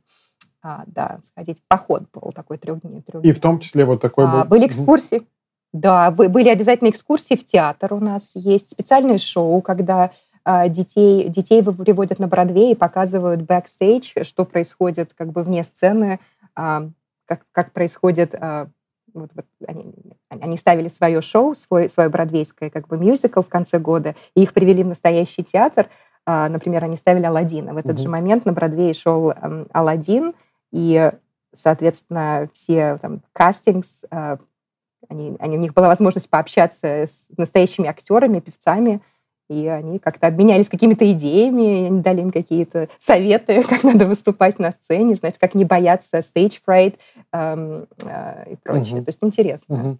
А слушай, Это все, в принципе, заслуга, мне кажется, это не, не все школы, все школы стараются это делать, но мне кажется, во многом это была заслуга тоже и родительского комитета. То есть мне кажется, вот, вот влияние, когда у тебя есть хороший диалог школы и родителей, которые вот такие очень, знаешь, им хочется помочь, такой driving force, что называется, а, да, тогда это всегда дает очень хорошие результаты, мне кажется. а слушай, а, э, вот если коснуться все-таки разделения этих классов, то а в чем отличалось вот э, те дети, которые вот в этом GNT классе и в обычном? Там программы как-то отличались, не знаю, преподаватели, что вообще, зачем это э, было разделение? То есть какое оно давало знаешь- профит э, для детей или там для, не знаю, страны? Мне кажется, программы у них были одинаковые, просто они шли чуть быстрее по, Мгм. по программе и, соответственно, могли успеть позволить себе чуть-чуть больше, наверное, и чуть как бы Мгм. шире какие-то вопросы, когда в знаешь, как бочка баррел, ты идешь как бы по самой нижней планке, и в других классах были дети, э, которые очень, например, долго буксовали и не, не могли продвинуться Мгм. на следующий уровень, и учителю, учителю приходилось ждать, когда самый последний ребенок как бы наконец осилит и поймет, тогда они должны да, были двиг... уже ага. А, следующую тему открывали, да, поэтому, а, а дети, которые в GNT классе, они просто приходили, начинали угу, с другой угу. ступени, и поэтому и, ну, они быстрее шли. И, ты знаешь, мне кажется, основное отличие было все-таки в родителях. Угу. Наверное, это странно так говорить, но вот в GNT класс я, у нас очень много друзей среди родителей детей наших одноклассников, это такие дети, э, родители, которым не все равно, угу. которые очень а, вкладываются в образование своих детей и дают очень много вне школы, заинтересованы в образовании, в качественном образовании, во всестороннем образовании, да, в разнообразии. Поэтому, соответственно, получается, что ты попал в такую компанию идейных людей, которым, которым по пути с тобой. Mm, Поэтому, да, наверное, да. в этом плюс, вот найти такую школу. Угу. А слушай, а, э, понял, ты, то есть мы с тобой пришли сюда а, с вопроса о том, как э, формируется вот вообще это все расписание и активности для ребенка. Ты сказала, что есть школа и есть всякие дополнительные активности, они, как правило, часто упираются в деньги. И вот там можешь, не можешь, или там... Ну, даже не, не, не напрямую, а потом как бы кто-то должен забрать. Если ты работающий родитель, то есть у тебя должен э, быть кто-то, кто встретит твоего ребенка после школы, а отвезет его на другой конец города, просидит там час, подождет, пока он занимается на скрипочке и привезет его домой. Если ты а, у тебя постоянно какие-то собрания на работе, ты не можешь отвлечься и отвезти, то есть тебе ты должен заплатить этому человеку, да, найти да, да. такого как бы няню, которая это привезет и отвезет. А, соответственно, это как бы ну, не напрямую, может быть, не всегда даже напрямую в стоимость а, занятию, ага. но как бы дополнительный да, расход, безусловно, с этим. Слушай, связан. я сейчас вот скажу, как это, а, видишь, из-за того, что у меня родители, из-за того, что у меня дети не школьники еще, и у меня и мы живем в определенной степени в пузыре, в пузыре. У нас город сильно отличается от того, что вообще... А, но как мне видится это устроено, что, в общем-то, доступ к дополнительному образованию есть э, практически любого ребенка и практически любого дохода. А вопрос качества этого дополнительного образования. То есть при школе есть всякие, ну, бесплатные или полубесплатные какие-то активности, там, в общем-то, ребенок может ходить и на математику, и там, не знаю, еще что-то дополнительное, какие-то кружки разные. Но они зачастую, а, там, если это при школе, учитель получает какой-нибудь там полставки за это, и он, ну, короче, не факт, что ребенку это полезно. да, да, да, да, да. И поэтому, да, если ты хочешь, например, чтобы твой ребенок, не знаю, занимался с каким-нибудь классным преподавателем или в целом, чтобы он горел там, mm-hmm. то да, точно так же будут расходы.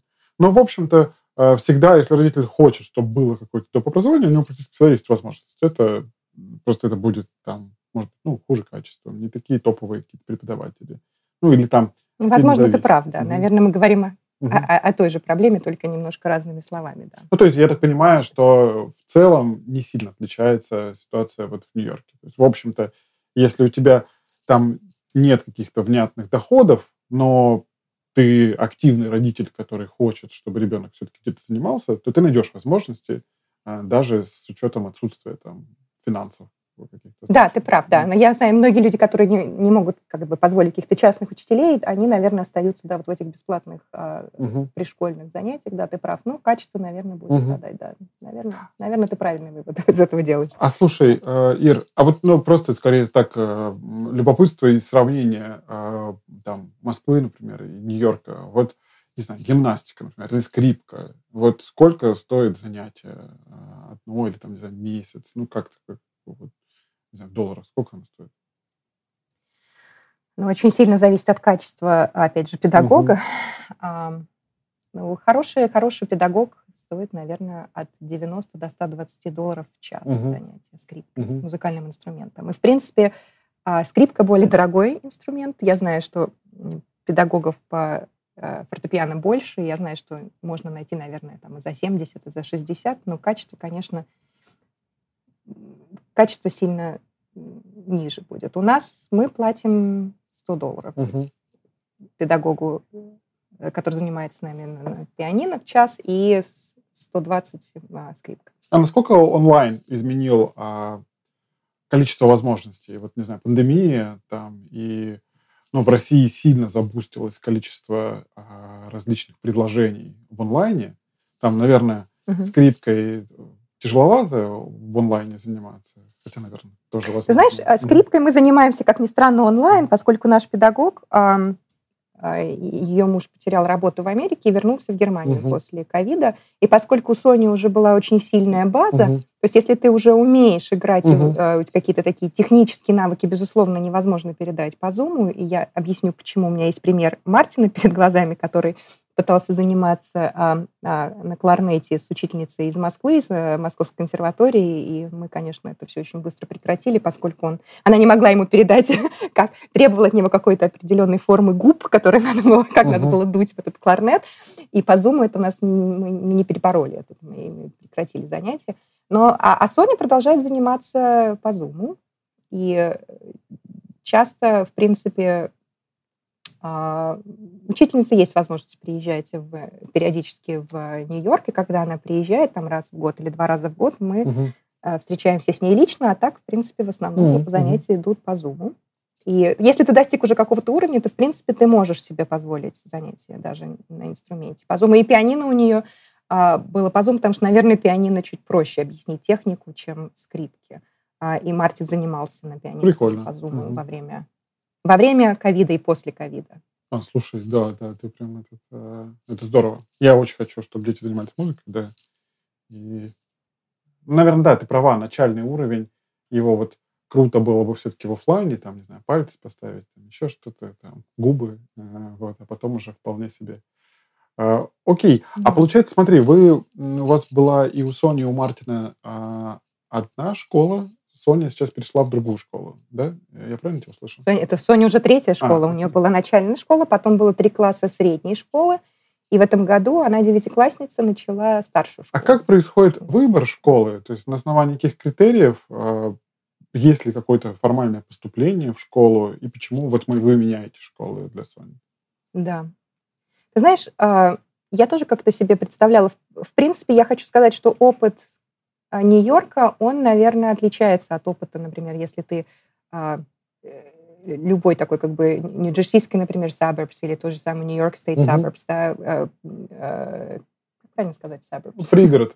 Не городской, пригород, да. Вот, вот опыт при, пригородных школ отличается от городских школ. Дело в том, что в Нью-Йорке действительно, наверное, очень как бы такая соревновательная среда, очень мало хороших школ и очень много желающих туда поступить, поэтому в Нью-Йорке а, поступление в хорошие школы всегда со, как бы сопряжено с, какими-то, с каким-то тестированием, mm-hmm. да, с прохождением каких-то э, интервью, тестов.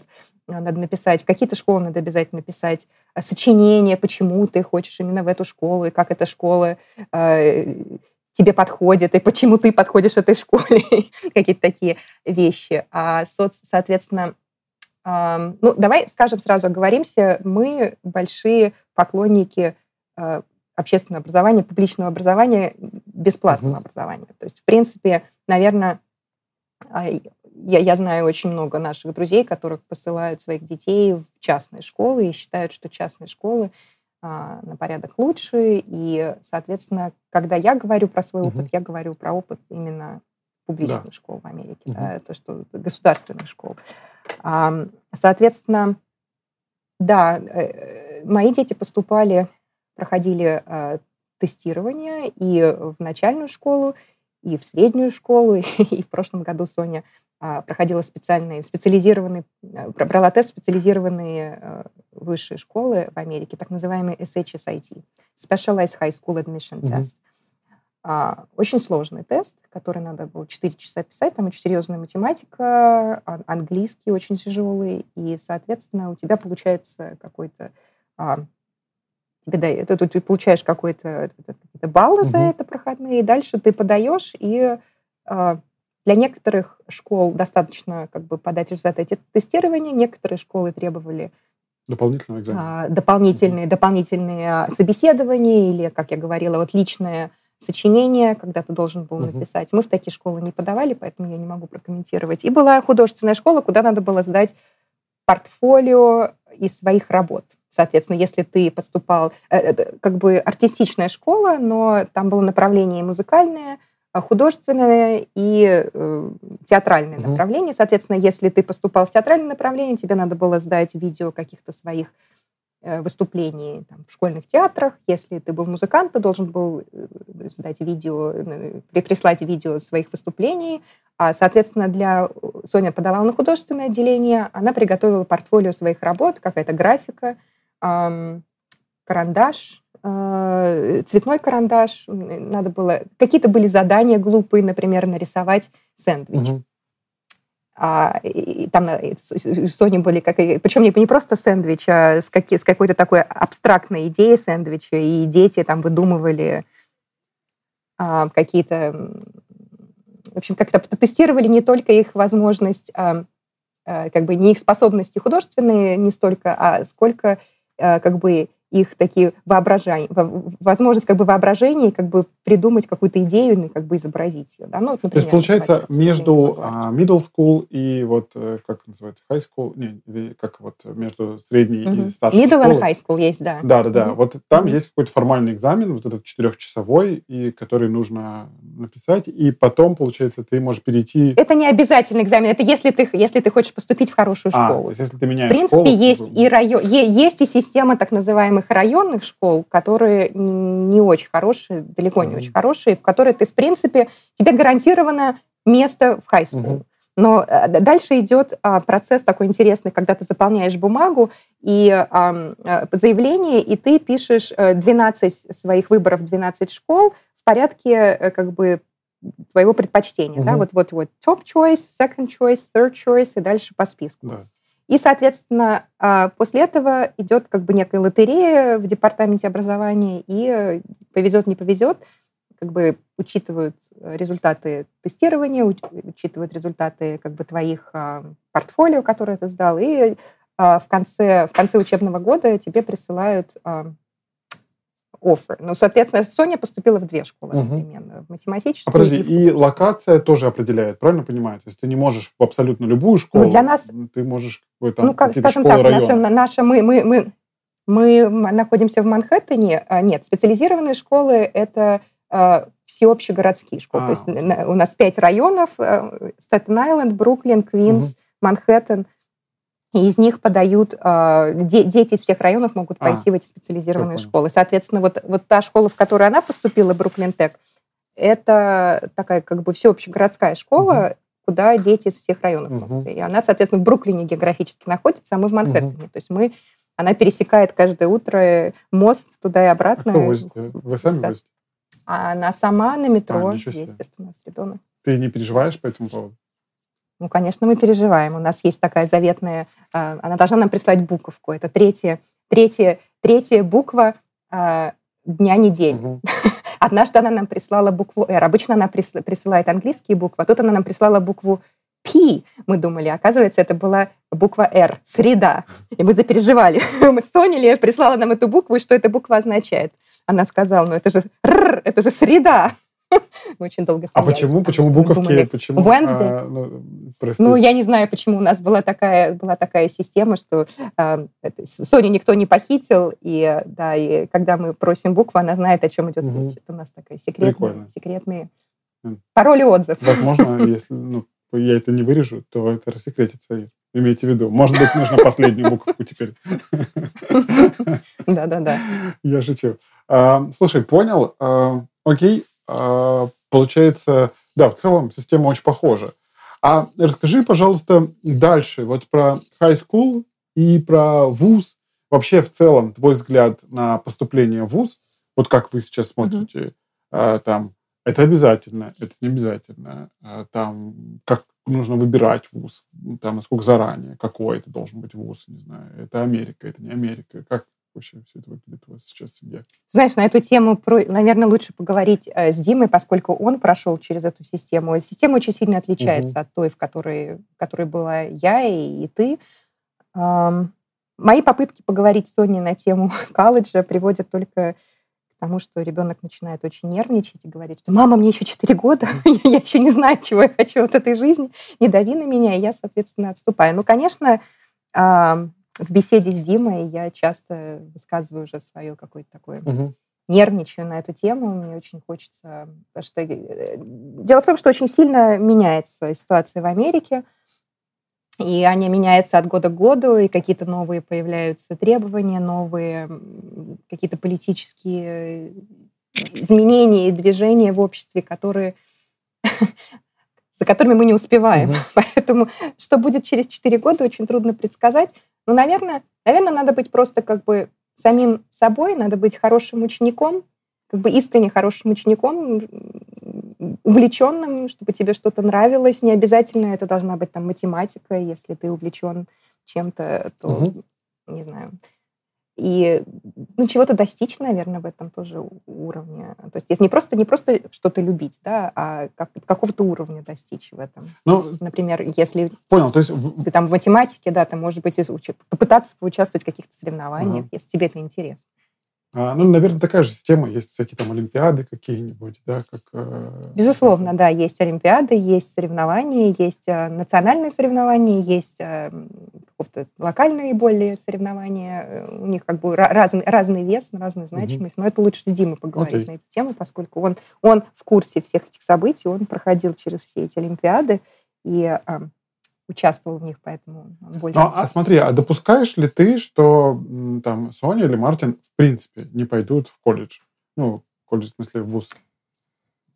Да, это один из вариантов, которые я тоже часто люблю так пообсуждать, посидеть и, и подумать, насколько это будет для нас болезненно. Mm-hmm. как, как, а, в общем, родители, которые... Нет, я считаю, что, в принципе, наверное, давай сразу свою позицию свою скажу. Я считаю, что высшее образование очень полезно. Угу. Оно полезно как бы для, для общего развития, оно дает тебе э, такие инструменты, с помощью которых ты можешь потом как бы себя в жизни показать. Не обязательно даже если ты, например, закончил какое-то математическое образование, что ты там будешь профессором математики или преподавать математику. Да. Но в тебе, в тебе тебе дали такое вот логическое умение логически размышлять, что ты и э, ты, в принципе, вот твой системный подход к работе, он тебе может помочь, мне кажется, даже если ты не останешься вот чисто в сугубо какой-то математической среде, если ты свои, это как бы переметнешься в какую-то другую сферу, у тебя все равно вот останется это умение а, а, от, от, отличить как бы зерно от, от, от кожуры, да, как-то отсистематизировать это все, а, найти, что важно, умение э, выучить новый навык тоже, знаешь, это тоже, мне кажется, все дается тоже высшим образованием отчасти. С третьей стороны, я знаю, что в артистической среде очень важно, например, а, процесс а, подмастерья, да, вот mm-hmm. это apprenticeship, да, найти какого-то... И даже, даже для меня, когда, например, я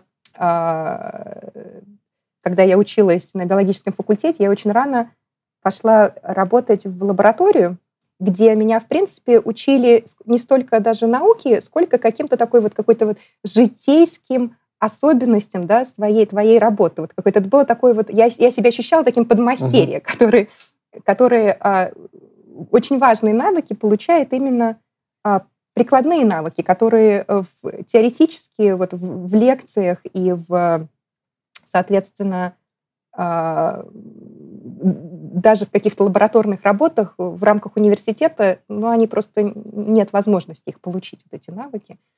Да, поэтому а я немножко отвлеклась, по-моему, от, от твоего вопроса, извини. Не, ну, скорее, да. Про, Надо направить меня обратно. Про вуз и про его важность. Ты говоришь просто, что в любом случае считаешь, независимо от того, какой трек ты выберешь после вуза, будет ли он напрямую связан mm-hmm. с твоей специальностью или нет, но там он тебе правильным образом ставит мозги, наверное, там, нетворки, все такое тоже дает ну, все... ну, очень важно. Да. да.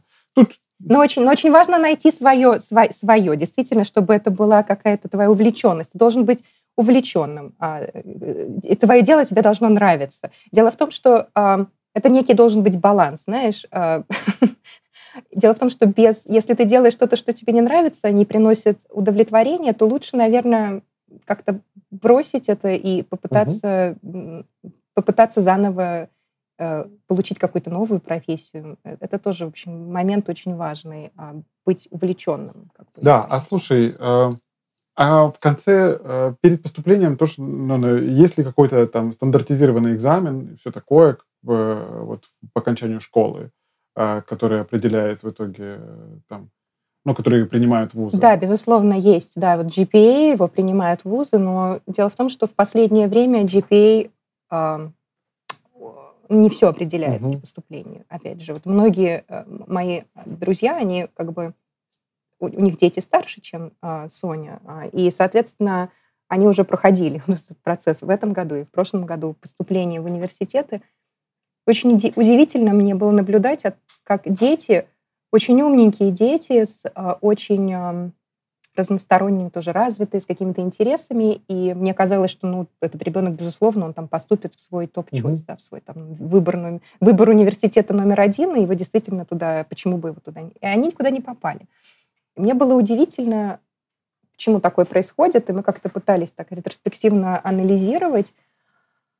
Дело в том, что, видимо, ты прав, наверное, стоит начинать а, выбор университета чуть раньше, и многие родители, вот у них тех, тех детей, которые не поступили, считали, что их дети а, увлеклись чем-то довольно поздно, mm-hmm. то есть как бы вот в последний год а, университета и как-то не успели, видимо, себя как-то проявить в этом деле. Я не знаю, но очень, очень, очень, очень какая-то такая сложная материя, очень сложно а, на эту тему говорить, поскольку мы немножко обескуражены как бы, в, в Америке. А, сейчас очень много идет а, направлено ну, это было большое, большое, большое, большое дело в Гарварде было, когда э, азиатские студенты судили университет за то, что э, азиатских студентов меньше принимают, из-за того, что они действительно у них, э, когда они сдают вот этот вот э, тест в конце mm-hmm. года, школьный экзамен, у них почти у всех поголовно э, absolute score 100%, то есть они получают э,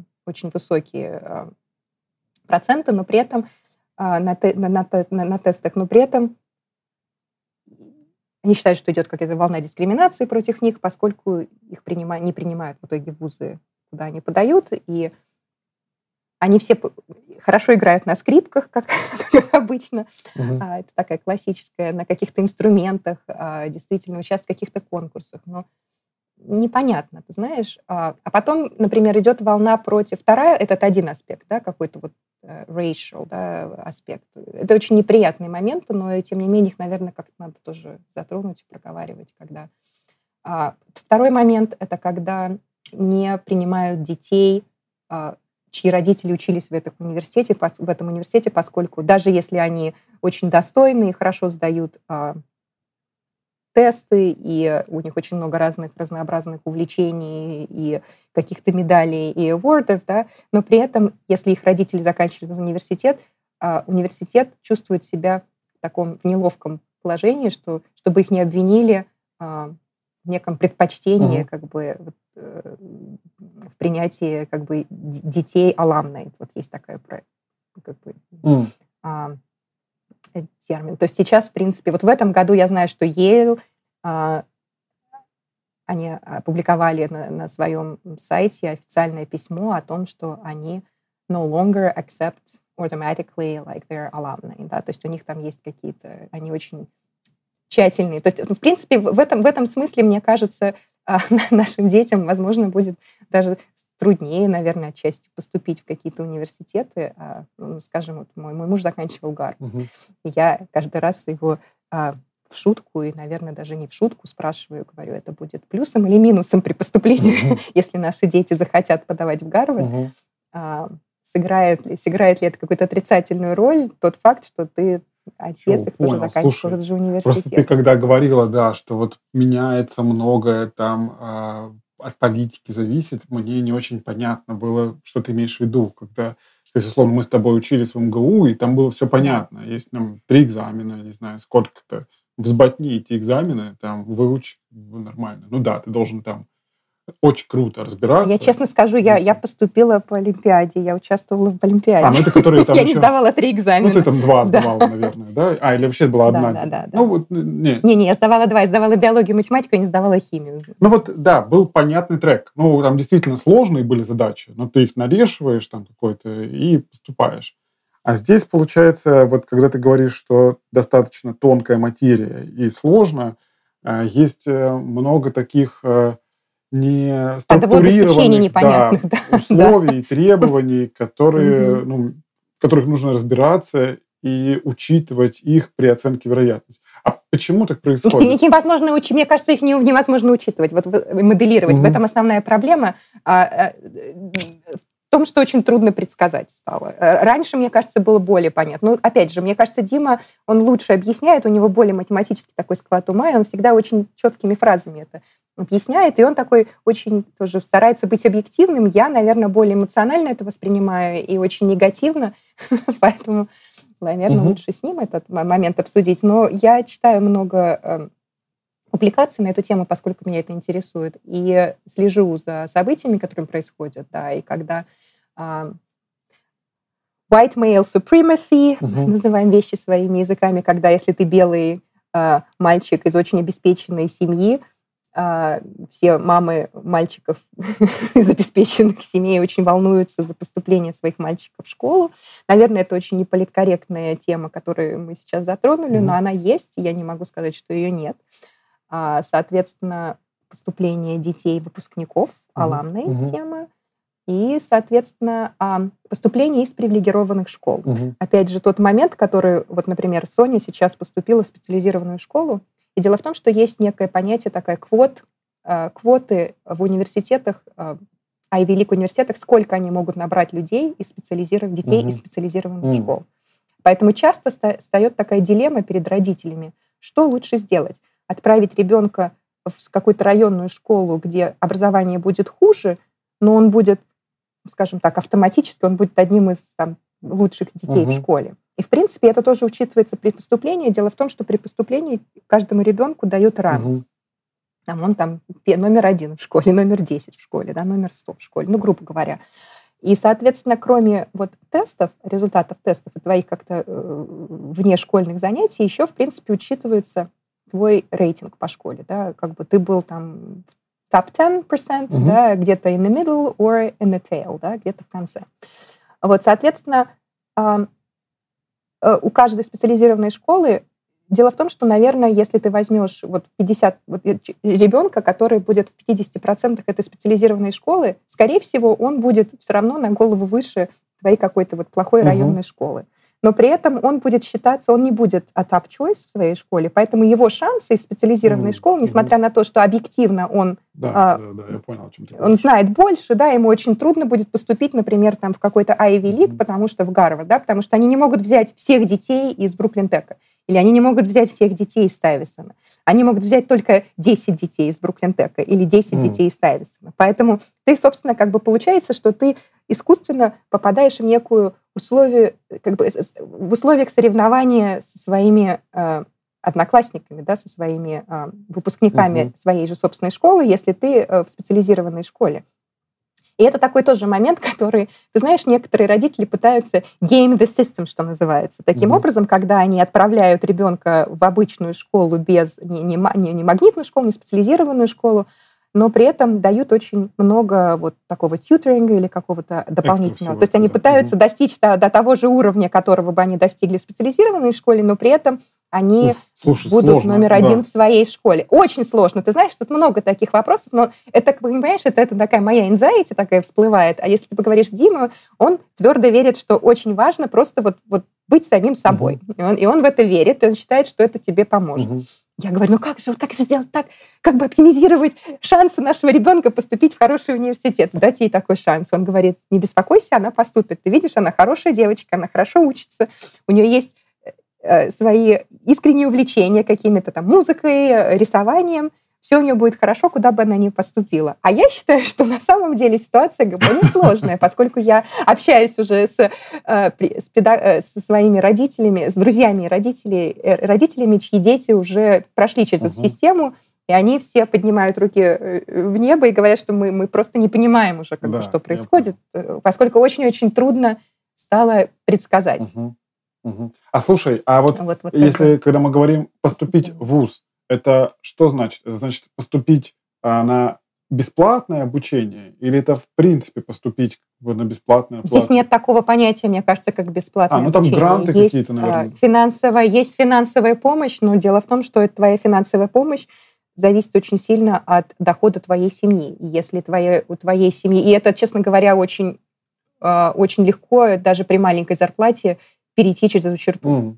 Да, то есть в любом случае поступление равно поступление за деньги, там, может, какие-то есть корректировки в зависимости там, от дохода, от баллов, чуть больше, чуть меньше, но в любом случае это платное обучение, которое по умолчанию не дешевое. Да, но да, но если ты поступаешь в университет своего, э, э, локальный университет, например, есть э, университеты штата, где ты, как резидент штата, ты получаешь, они, в принципе, более доступные финансово. То есть они не такие дорогие, например, как а, так, а, какие-то более известные университеты. Например, Колумбия очень дорогой университет, а NYU дорогой mm-hmm. университет.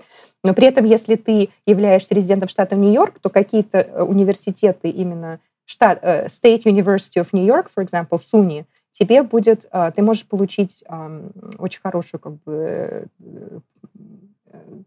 как сказать, цена будет сильно меньше, чем той Дисконт, да, такой цены, которую бы ты, да, которую ты, ты бы да, ты заплатил бы там в частную, э, частный университет. Соответственно, некоторые дети, э, которые, которые не хотят, например, по э, получению своего как бы, образования быть в большом долгу, что они делают? Они поступают специально. Или, например, если, если бы я осталась, например, работать в Колумбии, моим детям оплатили бы 50% угу. за обучение. И многие родители, честно, остаются в университетах на плохой зарплате, на плохих условиях только потому, что университет оплачивает а, своим сотрудникам, и это, да. в принципе, big deal, потому что за пять лет обучения у тебя довольно крупная сумма накапливается долго, поэтому чем меньше твой долг, а, который тебе надо вернуть банку за образование, тем проще тебе потом устроиться в жизни. Okay. И многие люди не, не начинают, не начинают семьи, не заводят семьи, не заводят детей, потому что у них после образования, э, после того, как они получают свои какие-то ученые степени, у них там полмиллиона долга, которые э, им надо расплачивать, выплачивать этот mortgage, и, соответственно, они не могут себе позволить там, купить дом, например, купить жилье, поскольку они обязаны выплачивать процент вот этого студенческого. А, а слушай, на примере Колумбии, я, да, это, мне кажется, первый американский вуз, который я в свое время посетил, а сколько стоит в год обучения? Ну, там, это не знаю. Ты знаешь, я, я не up-to-date, но я знаю, что это... Э, раньше это было 37-45. Мне кажется, что сейчас цены изменились. Ты знаешь, лучше, наверное, погуглить. Ну, понял, понял. Ну, то есть я скорее порядок. То есть, думаю, это, год примерно, там, условно, 1050. Знаешь, что-нибудь такого. Типа, да? да, да. Он наверное, считается наверное, это более реально. А, достаточно дорогим, да, этим вузом. Ну, Окей. Слушай, э, Ир, это все понял. Спасибо тебе большое. Наверное, такие еще чуть больше про вашу семью поспрашиваю. Скажи, какие у вас, есть ли у вас какие-то традиции или правила а, внутри семьи, а, вот, которые вы там как-то mm-hmm. соблюдаете, не знаю, на какой-то регулярной основе, может быть, или что-то подобное происходит? А, у нас была очень хорошая традиция, к сожалению, которая а, она немножко изменилась после февраля этого года. А, Димина, Димина бабушка, соответственно, прабабушка моих детей, mm-hmm. Дина Марковна Айзенберг, она а, жила в Бруклине, и каждую пятницу мы, вся семья Димина, а, дяди, тети, его двоюродные братья, сестры, они все собирались в пятницу вечером на такой шаббат, mm-hmm. на пятничный ужин, когда все приезжали с работы, со школы и делились э, вот всей семьей, что, что с ними произошло за неделю, какие новости, и принципе, просто общались. Угу. И Дина Марковна до последнего, она, к сожалению, умерла в этом году в возрасте 101 года.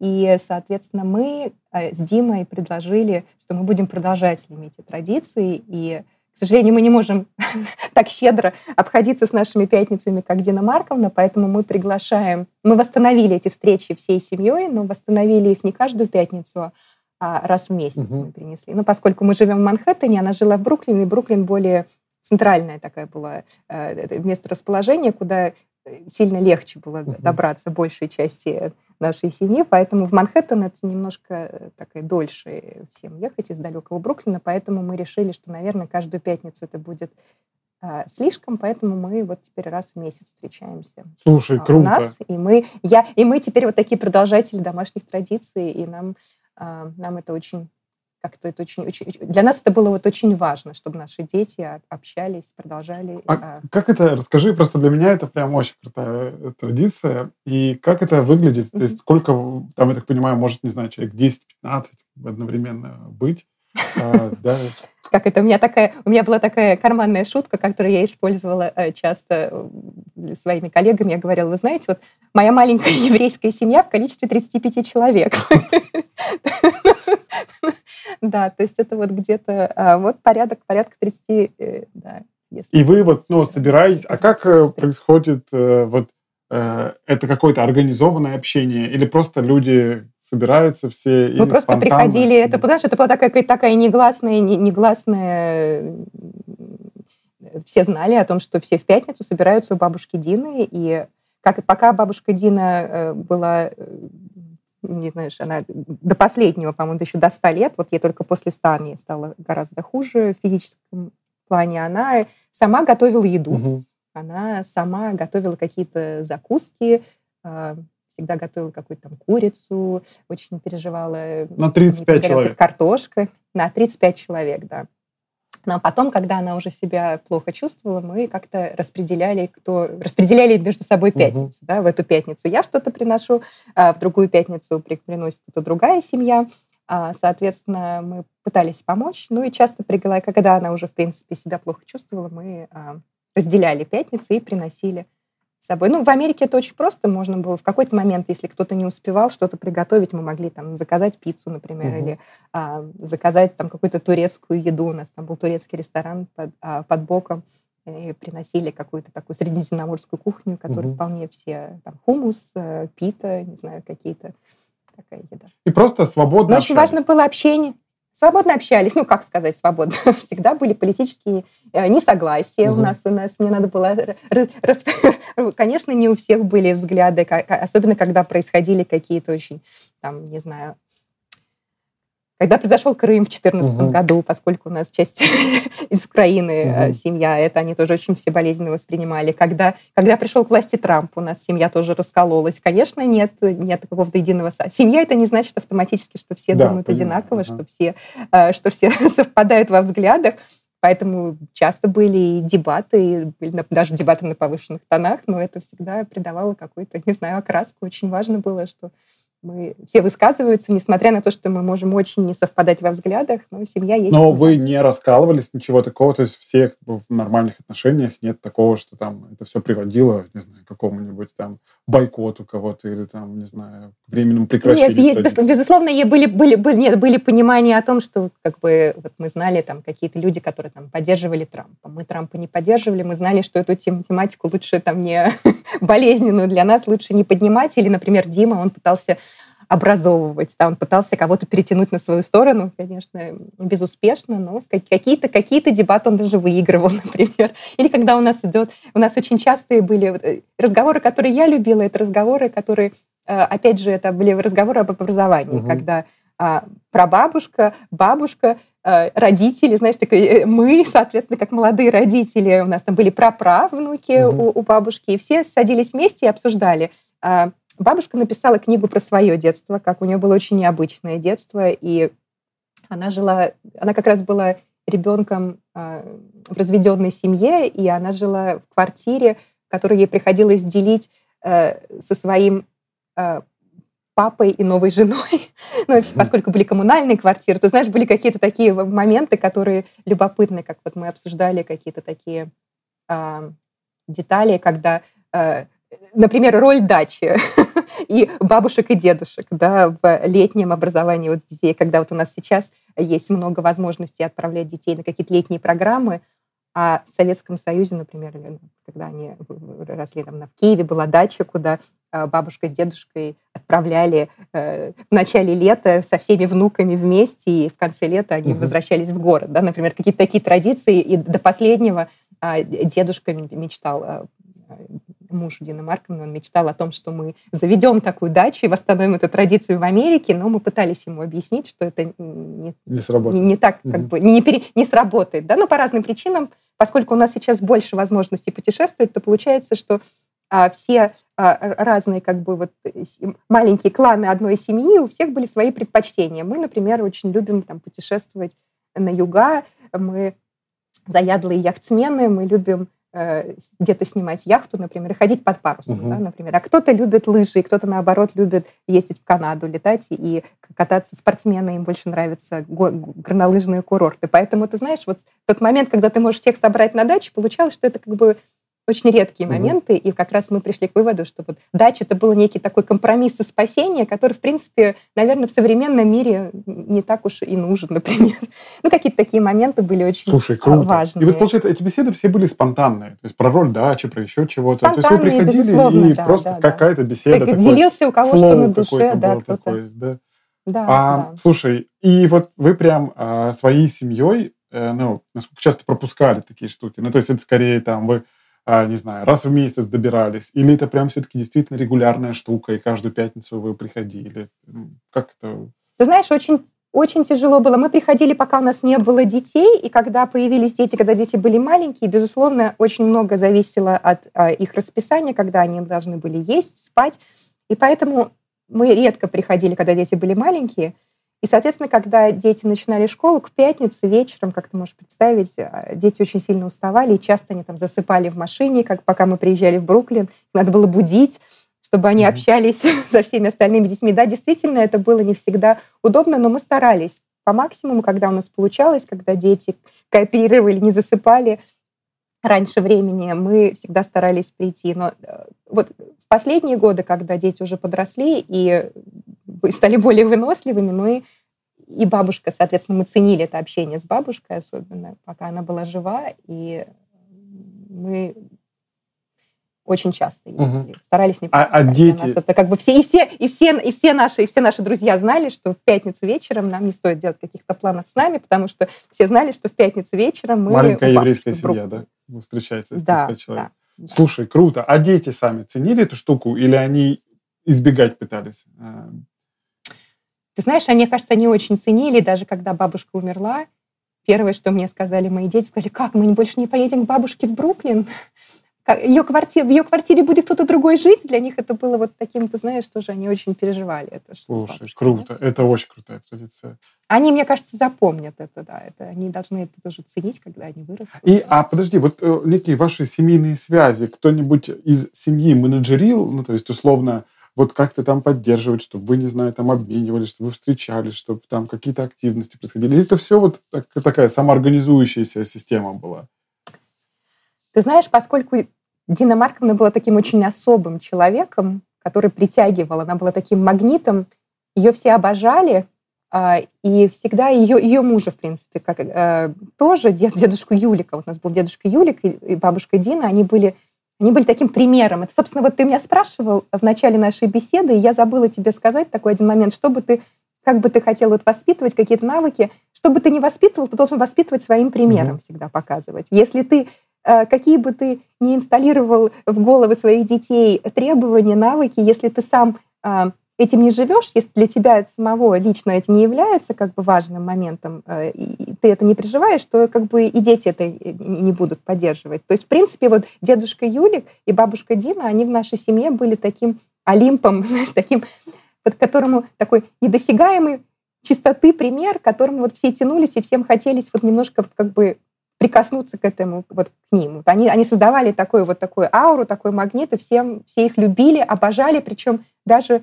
э, люди, которые очень там недолго были с ними знакомы, они всегда очень тепло о них отзывались, и это были такие очень особые люди, вот с какой-то из угу. особой, не знаю, с, с другой жизни, наверное, сейчас очень редко такие встречаются. И когда когда бабушка, бабушка Дина умерла, мы как раз очень волновались. Мы обсуждали внутри семьи, что кто же будет вот таким, таким магнитом новым, поскольку ради, ради, ради нее приходили угу. все. Ты знаешь, всем хотелось общения с ней в первую очередь. То есть она была вот таким патриархатом и матриархатом, и, в общем, тем столбом, который держал всю эту семью, и мы как раз очень переживали, что без нее все развалится. И действительно, в принципе, если не прилагать усилий, очень легко себе представить, что все, вся семья, как бы мы разные, ты знаешь, угу. мы, несмотря на то, что мы все принадлежим одной семье, у нас у всех все очень разные, у всех свои, свои интересы, и мы во многом, мы, может быть, и даже не разделяем, и не совпадают наши интересы. Но Дима, Дима очень хотел а, чтобы эти традиции продолжались, и он со мной поговорил и сказал, я поддержала его, мне казалось, что... Я вообще очень люблю принимать гостей, uh-huh. я... для меня это... Я очень люблю, у меня двери всегда открыты, и поскольку мы живем в Манхэттене, и многие через Нью-Йорк проезжают, у нас очень часто всегда останавливаются люди, и даже мои свекры всегда немножко с такой с ревностью, они всегда говорили, как, как же так у вас? Каждый день у вас пять дней дней, в неделю, 7 дней в неделю, из 7 дней в неделю, там до ковида, по крайней мере, 5 дней у нас обязательно кто-то ужинал, оставался на ночь. К нам присылали каких-то детей, у которых были э, какие-то э, какие летние, э, летние лагеря в городе, они жили у нас. У нас постоянно это происходило. То есть мы как-то получалось, что мы, наверное, очень гармонично вот решили взять на себя как бы... Круто, круто. Я прям, знаешь, белой завистью завидую. Это, это венец, это, прям... этот венец. Я не знаю, насколько у нас это получится. У нас было пока только три, э, три таких встречи, но вот э, в начале октября у нас угу, очередная угу. встреча нашей семьи угу. планируется. Да, для нас это важно. Слушай, я сейчас уже будем подходить к концу. Прям очень классно. Угу. Мне много чего хочется поспрашивать, как-нибудь отдельно еще поспрашивать. Потому что это некая... Mm-hmm. Вот то, что ты рассказываешь, это моя такая, знаешь, внутренняя в какой-то степени, знаешь, мечта, что в будущем я смогу делать что-то подобное. И вот у меня у жены большая семья, она вот как раз Дагестан, там, и это вот гостеприимство и прочее, она, как бы благодаря ей я многое увидел, и я очень хочу, чтобы это все как-то росло, развивалось, эволюционировало, и прям круто вот тебя слушать сейчас и завидую. Ну, для меня Дима был, это стал таким, да, я, наверное, тоже как-то не очень, а, у меня нет, не поддерживалось это в моей семье угу. настолько, а, не в такой степени, по крайней мере, да, и я, я тоже это увидела и оценила, насколько это важно. Да, да, да, это очень Положительное влияние на, на детей, угу, да. Угу.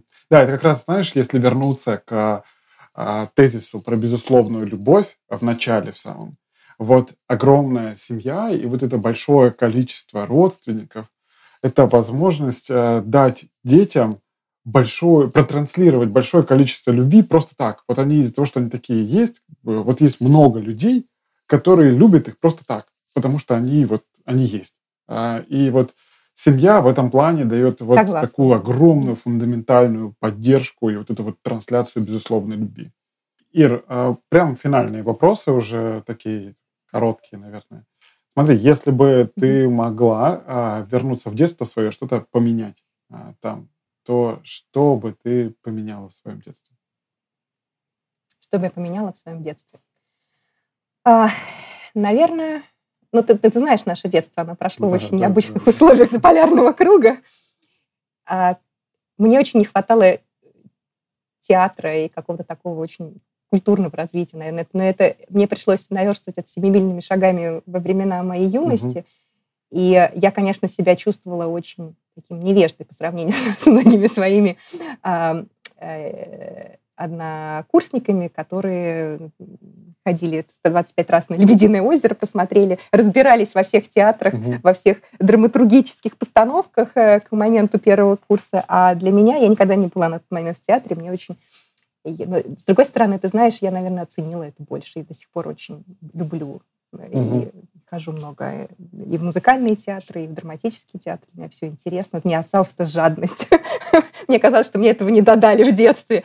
И, соответственно, я, поскольку человек такой склонный к полноте, скажем так, люблю поесть, мне кажется, что очень важно а, толкать детей немножко все-таки какие-то э, спортивные занятия или околоспортивные занятия. Угу а у меня как не было таких вот структурированных спортивных занятий. Uh-huh. Да? Я не была на секции по волейболу, хотя могла бы на самом деле. Я очень, как оказалось, неплохо играю в волейбол.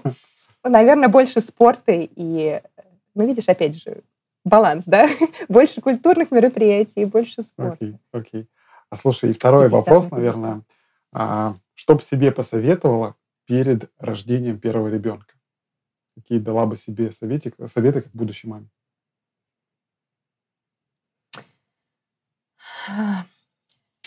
А, наверное, наверное, не слушать тех людей, которые говорят, что твоя жизнь не поменяется, угу.